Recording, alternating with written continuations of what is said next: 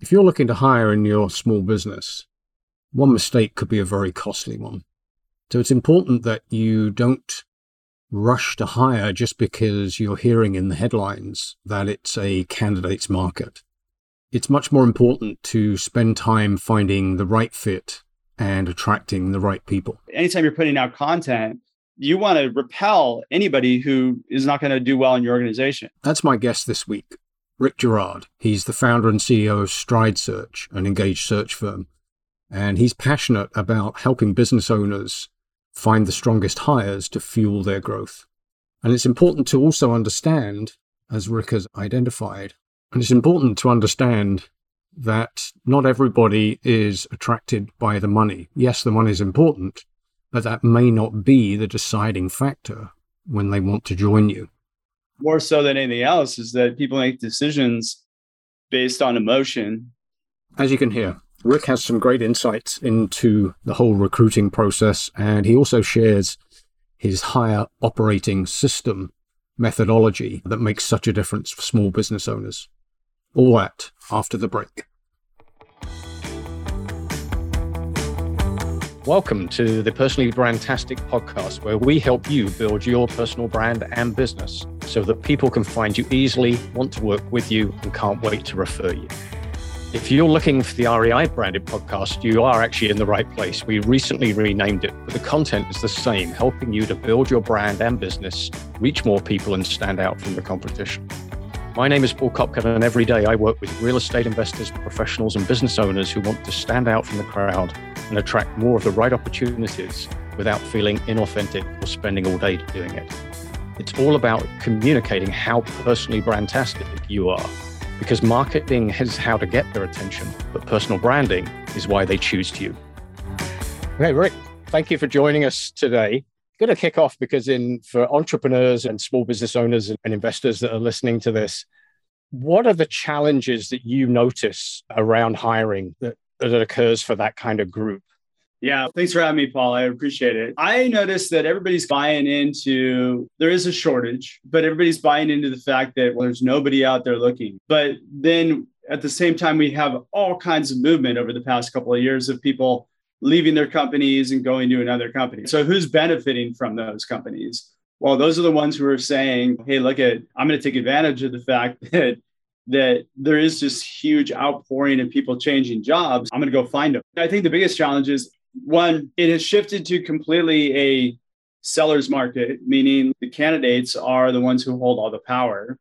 And as such, they vote with their legs. So if they join your company and it's not really meeting their expectations, they turn around and walk. So there's a lot of lessons to be learned here in that one, we kind of have to shift the way we approach how we find people, meaning we should actually be actively going out and recruiting people for organization for our organization.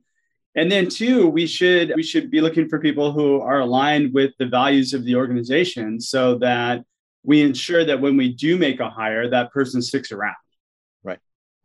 Are you saying that we have to go out and find those people? Because if you post a job you're not going to get response or you're only going to get response from the people you probably don't want anyway there may be people that you want that respond, but the truth is that most of the people that are out that are making the movements are making movements because of referrals or they've they're being very selective in where they so you either need to if you're a small company you don't have the power of having an employer brand which right. a lot of people kind of push building your employer brand. That's great. There's really easy ways to do that in a in just getting your messaging correct but for the most part, you do need to be actively out there engaging with people and and inviting them in to come talk to you. Like it's going back to the old school, old fashioned way of I think when I first started recruiting back a million years ago, which was you call people up, you have conversations with them, and you invite them for coffee, or you have you get to know them a little bit better. Um, yeah, I um, can yeah, I can remember from the, the recruitment script, it was would you if something were available, would you be open to having a conversation or something to that effect? Yeah. Yeah, yeah. You know, and it's okay to some of the best CEOs that I know, what they're doing is they're building their network up and they have been building their network up and they consistently go on a weekly basis and they'll reach out to people and say, Hey, look at I heard you're pretty good at what you do. I don't know what's going on with you in your career right now, but let's talk for the future and let's get to know each other because at some point you're going to move. And I'd like to be one, the first person you're going to talk to, reach out to. Yeah, we were just having that conversation before we got started around gone are the years of or the times of people doing 10, 20, 30 years service with one employer. And now it's probably averaging 24, 36 months. Would that be? Sometimes it's three months. It really comes down to how well you align with people that you bring into the organization. And that's, you really have to understand who your company is and the values that your company brings forth and what you live. And then be able to broadcast that and allow people who resonate with that to join your company. I think uh, when people leave, it's because they have different expectations of what your company is, because maybe you've sold them something that different than what it is. And they, they find out very quickly that, hey, look, this isn't what they sold me. What they sold me was this, but the reality is it's, it's kind of like that bait and switch where I check, I tricked you into joining us, telling you uh, about all these great things about our company, when in fact it's exactly the opposite. The other thing um, is, I think a lot of people focus on the money and the, the truth is that money is really not that important anymore to most people. Right. Even people in our generation, I've seen a shift. They want to do more meaningful or purposeful work. They want to be able to make an impact. They want to be able to do things that that's not just going in and pushing a button. They want to they want to be able to do something more than just go in and collect a paycheck a lot of times. That's that's interesting. It's funny because I was just reading this morning the NHL free agent draft is or free agent time is on at the moment. And there was a top player out of Calgary that has decided not to stay at Calgary. So he's gone out into the market and everybody was expecting him. He, his hometown is in New Jersey and he's currently in Calgary. So everybody's expecting, well, either New, New Jersey or New York's going to get him. And it'll be name your price kind of thing. So they were expecting he was going to get a 10 plus million a year contract. So it's a huge, like one of the top paid NHL players. Yeah and he's ended up at the Columbus Blue Jackets in Ohio. And but the interesting thing was they interviewed him why he made that decision, and a lot of what you've just said it was values based decisions. Yeah, they're a fun group. The fans are really passionate about the game. I've played games there, and it's been the best experiences I've ever had because of the fans. And so he made his decision, and he took less money.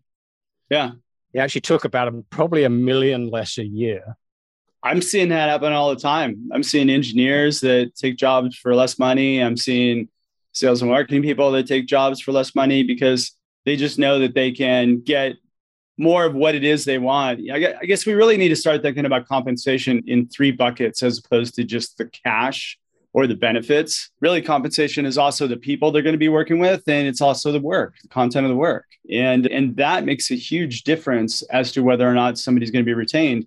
And I think that's really the reason why we saw this great resignation or the great reset. Everybody stuck it out during the COVID times. And then as soon as they started to see a lot of jobs that were opening up and then salaries going up, of course, then of course everybody jumped. And then you I've got I've seen a lot of boomeranging where people have said, Hey, look at I left one company that was crappy for more money at a company that's more crappy. And now I'm in a position where I'd really like to find something that aligns with my values and who I am and what's important to me. Right.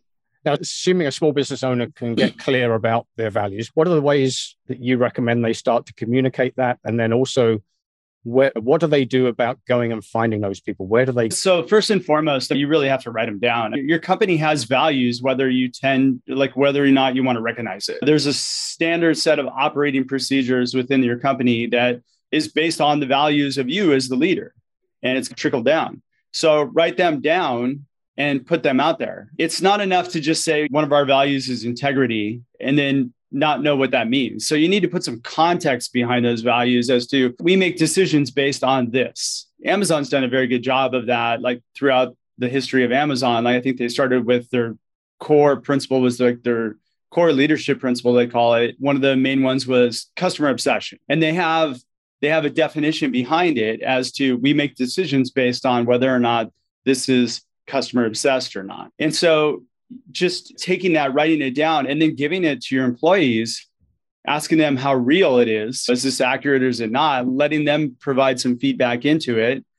And then giving them that verbiage so that they can actually be empowered to make decisions based on those criteria. So you're giving somebody a North Star by which they make decisions, as opposed to just go ahead and make decisions and hopefully I like it. That's the typical modus operandi. So then, and then put them out there. It's really easy to put your values on your website, but also put them out in all the content you put out. So when you write a job description, have that as part of your job description. Start developing a language in the organization about how Joe or Sally or Bill, how they lived value X and start bringing that into your meetings and making it a common practice so that people understand it, but also other people can recognize other people for living it. And by the way, your values don't have to be all pretty and nice words. They have to be like just true to who you are. If you are a hunter environment, and it's you kill what you eat, you eat what you kill, and don't turn your back on your partner. Like broadcast it. There's nothing wrong with that. There are people who do really well in those environments.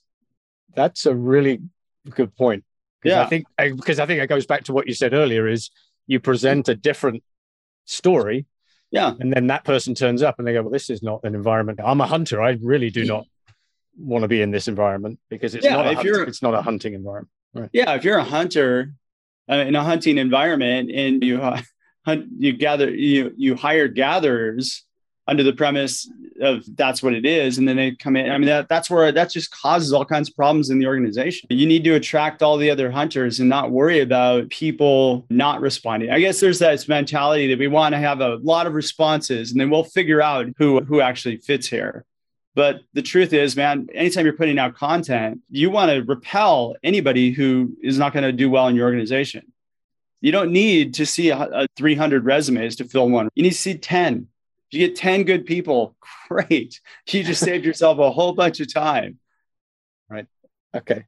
And how do you suggest an employer interviews in terms of the interview process? How do they go about identifying if that person sitting in front of them is a fit for those company values?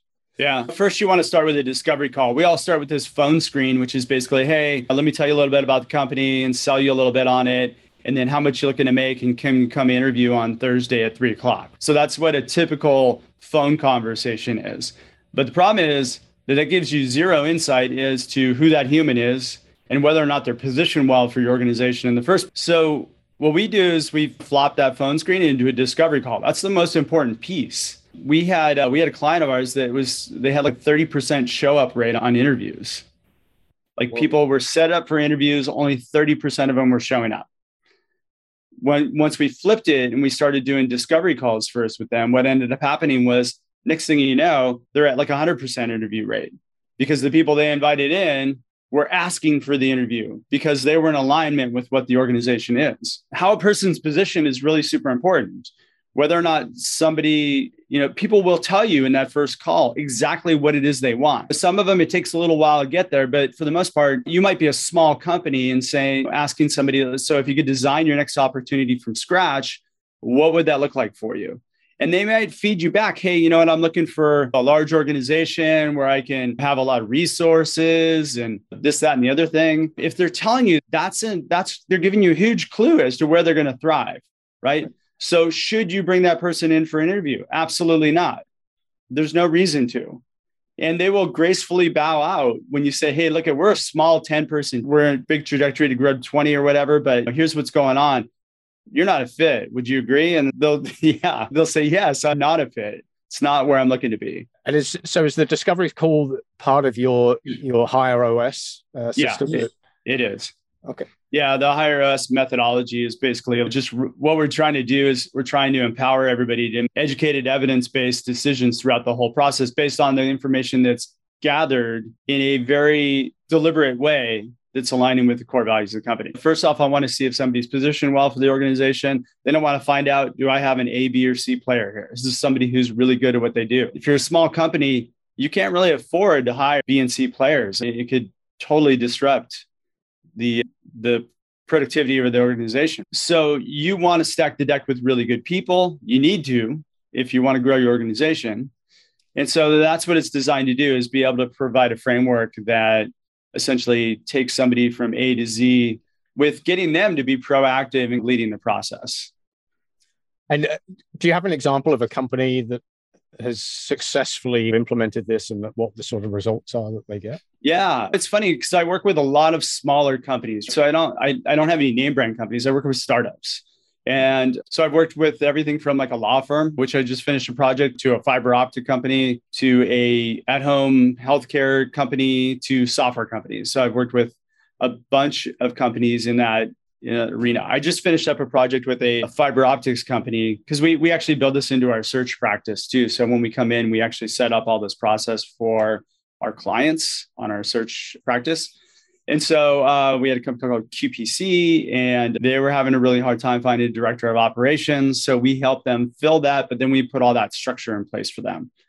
And the result was we had two candidates that were brought to the table that essentially like were positioned well for the organization. One of them is a clear standout. And that person was, when we get to the offer stage, which was very easy negotiation. And essentially, the person joined on pretty quickly. And now they've taken that whole process and they've built those interview process into all of their other roles that they're hiring for. And you mentioned that it was a, a pretty easy kind of negotiation. And that's yeah. because you've been stacking that fit yeah. And eliminating the people or the objections or whatever that somebody is going to not be a fit. So that yeah. fi- that final shortlist is like almost your dream candidate versus the other way around, which you might be ending up with a shortlist of good and one's uh, okay, I might hire them, and the third one's kind of yeah, if I was pushed, I'd probably. well, we get in this mindset of compare and contrast, which you shouldn't. It's dangerous to do because sometimes you get your best candidate like your first candidate. And there's this mentality of we should probably wait to see what else we get. And by the time you wait a week or two that person's gone. So you end up losing your best candidate a lot of times. But everybody should be evaluated for the exactly like how they align with the organization and the value they bring to the organization independent of anybody else who's coming in the process so a decision should be made on an individual basis, not a compare and contrast model, because that doesn't work. And by the way, it's dangerous too, because when you do compare and contrast mindset, well, the candidates are doing the same thing. Don't be surprised when they turn down your offer because Amazon came in with $100,000 more and bought them. So, yeah. When you've got the say the founder of the company or the CEO is it's their values have become the company's values is there a risk of halo recruitment? What I used to call when I was in recruitment, you hire in in the mold of you because you see so many positive things about somebody, but then does that do you run the risk of missing things that, that perhaps are, are the red flags, the things you should be looking at? Well, I think if you drill down on values and you hire for values, it's there's a difference between that and hiring for commonalities, which is what most people do or they hire like, oh, this person. I had a CEO one time want to hire somebody because the person that he had talked to for 45 minutes was a huge Oakland A's fan, and he was an Oakland A's fan. And he's like, oh, he's great. We need to hire him. I don't understand your how you're making this, like what your basis is. And that was like a big light bulb for me that, God, you know what? People don't know how to interview. I've got a CEO of a company who seriously spent 45 minutes talking to somebody about baseball and wants to make a hiring decision based on that. Right. Yeah, I used to have a client that uh, would only interview candidates from his school, from his university. Yeah, which is dumb, which is dumb because now you have that risk of now you're just hiring a bunch of people who all came out of the same common theme, which right. is great though. I don't mind that. Like I love seeing that. I don't recommend it to many of my clients, but like my competitors do it all day long. What about you mentioned going reaching out to people? Uh, is there any value in putting job posts on places like Indeed and play on board on boards online boards like that, or is it more um, about? I, I would say if you're going to put job placements out, job ads out, there's some value. You're going to get some candidate flow put it in a place though where your audience is. And i don't like i know a lot of companies that are hiring engineers and technical folks. Not a lot of them are on indeed or ziprecruiter or any of those other places. I think your time is better spent for those types of roles going and knocking on doors right? Finding out who knows who working through your network of people reaching out just gaining introductions and having conversations not recruiting but building relationships. What about employee referral process? employee referrals are like ridiculously valuable. I highly recommend them. Like we we build it into our searches that we want to encourage people to to refer people. And if they're not referring people to the company, then you're you really need to ask yourself, what am I doing wrong here that I'm not getting a lot of employee referrals? And employee referrals don't have to be, hey, my friend Joe is looking for a job. Why don't you talk to him? They should be more like, hey, who do you know that's really good at this? And then can you make a quick introduction so he gets to, he or she gets to know who we are. That's where the most powerful referrals come in. And and can this process work for the contractor freelancer who's perhaps less committed to an organization and might be more looking at the compensation or sure yeah, absolutely. Eh, there's a there's a famous like article that was written on Medium quite a few years ago. It's called "The Cult Creation." is by a guy named Steve Newcomb. I don't know if you ever read that, yeah. but he talks about renting gold over hiring silver. There's a concept of that in his business. The way he's operated is that he essentially finds the best people, and if they're contractors or bringing them on, if they have their own companies, you hire them as a contractor or a, a business to come in, do the work, you get them integrated in the environment, and then hopefully you do a good enough job to where that person wants to work for you. And that's been his MO for a while. And he's been really successful at it.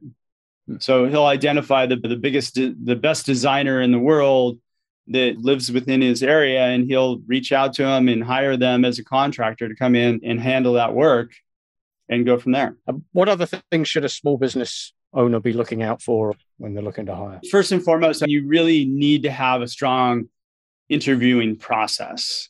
And what I mean by that is it needs to be written down, it needs to be structured. So you can't, we've got an open role. Like what happens is there, there's a lot of thought that goes into things like, hey, building our pitch deck and how we're going to get funding and how we set up our financials. But there's no system as how we actually engage people and bring them through a hiring process. What we do is we think of the whole hiring process. Let's get as many people we can in the funnel, and then things will just work itself out and somebody will fall out the bottom. The problem with that is you end up losing not just the top, I mean, not just the bottom 10%, but you end up losing the top 10% of people that you need to hire. Nobody who's a high performer or an A player wants to work for a kind of willy nilly organization that doesn't look like they have their shit together. They want to work with other winners and they want the I had a I have a mentor that used to say winners or A players want to know how to win and that you're the you're the vehicle to get them there. And if you're not giving that impression by the the structure of your interview process, then they're just evaluating you on actually you have to ask yourself what are they evaluating you on?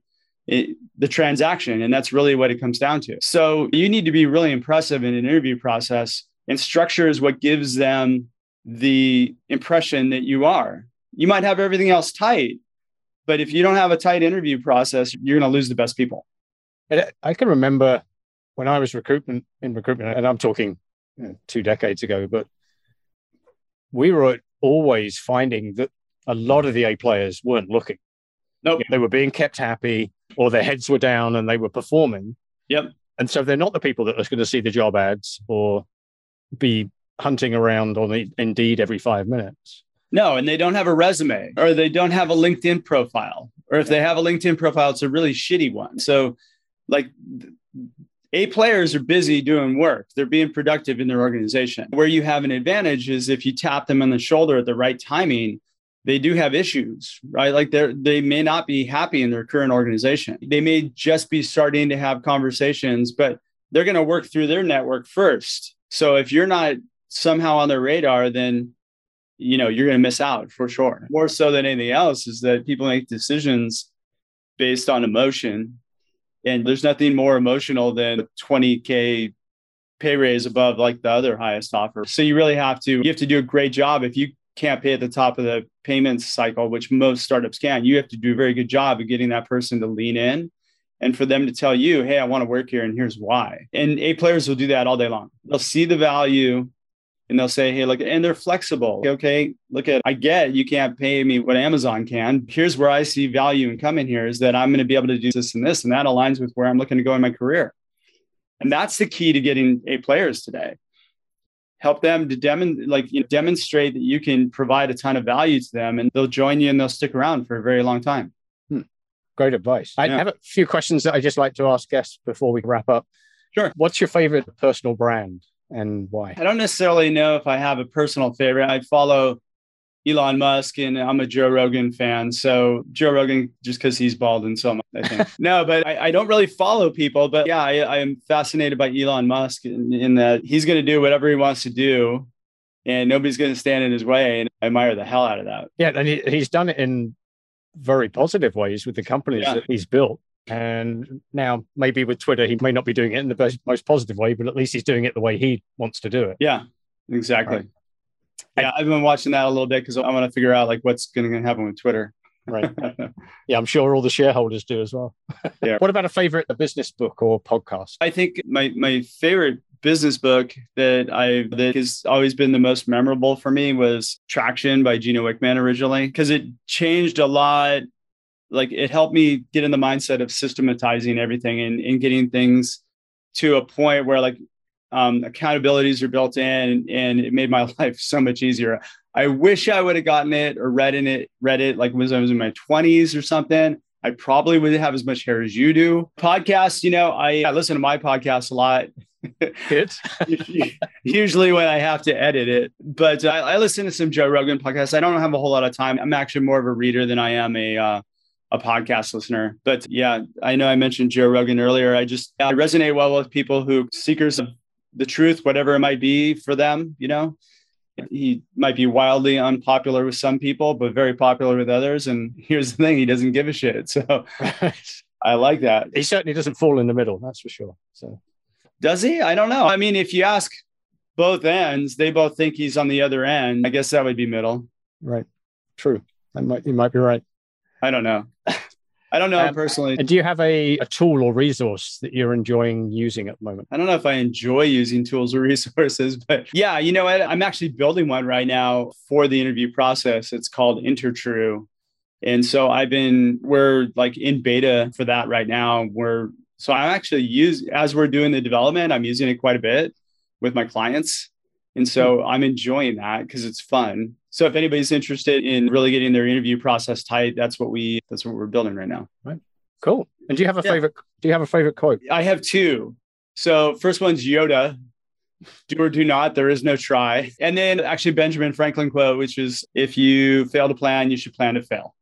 I like and both of, both of them are really like very, they've held true. Like every time I don't plan something or like I don't take the time to put something in place, it always unravels. And then I end up pulling out more hair. you're, you're, you're absolutely right. I, if I look, if I could look back and I think, was that a good day or a bad day? And if it's a bad day, I can put it back to that was not a planned day. Yeah, that was me winging it. Exactly. Which there's a certain amount of winging you could do. I mean, you have to do, but if you're doing it under an actual premise or a plan or something like that, then it always has a better outcome for me. And I guess that goes back to the recruitment and hiring, doesn't it? If you've got a goal yeah. and an end in mind and having a plan, even if things drag you off track, you can that values thing is going to pull you back in. Yeah, each, each and every time. Right? I found that, that you know people are really resistant to structure for some reason, but we actually operate much better under structure. So why not have everything structured? Look at McDonald's and how they basically operationalize the whole thing from how you put the fries in the basket to how you take out the trash. There's a standard set of operating procedures that everybody does, and it's consistent throughout every organization. Yeah. So why wouldn't you do that for every aspect of your organization? I get pushback from a lot of entrepreneurs, especially startup entrepreneurs, because they're like, "Look, you don't understand. We have to wing it because we don't know." And I'm like, "No, you don't. you don't. You can still have structure in place." And as a matter of fact, that structure is only going to help you. Right. Yeah, I think maybe we're just inherently lazy and don't want to put it in place. You're probably right. Yeah. How can people get hold of you, find out more about what you do and uh, the services that you offer? Oh, well, thank you. So I'm pretty active on LinkedIn. It's Rick Girard. I also have a podcast as well. It's called Hire Power Radio. It's H I R E Power Radio. It's not a religious show. It's a show about hiring, obviously. We like to bring on entrepreneurs and we talk about some of the challenges they had and how they figured out how to fix them. And we do it in a discussion format with actionable takeaways so that you, the listener, can plug that into your business. And uh, I also have a book, which is called Healing Career Wounds. I know I mentioned Gino Wickman earlier, the author of Traction, but he actually wrote the foreword of the book. And the book is actually a plug and play system for your interview process so that you can actually just plug it into your business. Starts with core values, builds it through every stage of the interview process and how to run it. And is that a basis for you, the app that you're developing or the software? Yeah, we've had, yeah, I've had a lot of, yeah, out of necessity because I've been building it like for each individual client through Google Docs and I'm like, it's just so much easier if we could actually just put in a, a SaaS platform that everybody can run their whole process through. Nice. And nice. so that's what, yeah, that was the motivation behind building that. Make it easier right. for everybody. Make sure those those links and everything are in, in the show notes. And thank you for sharing your expertise and insights today. And uh, have yourself a fantastic day. Thank you so much, Paul. It was great to meet you.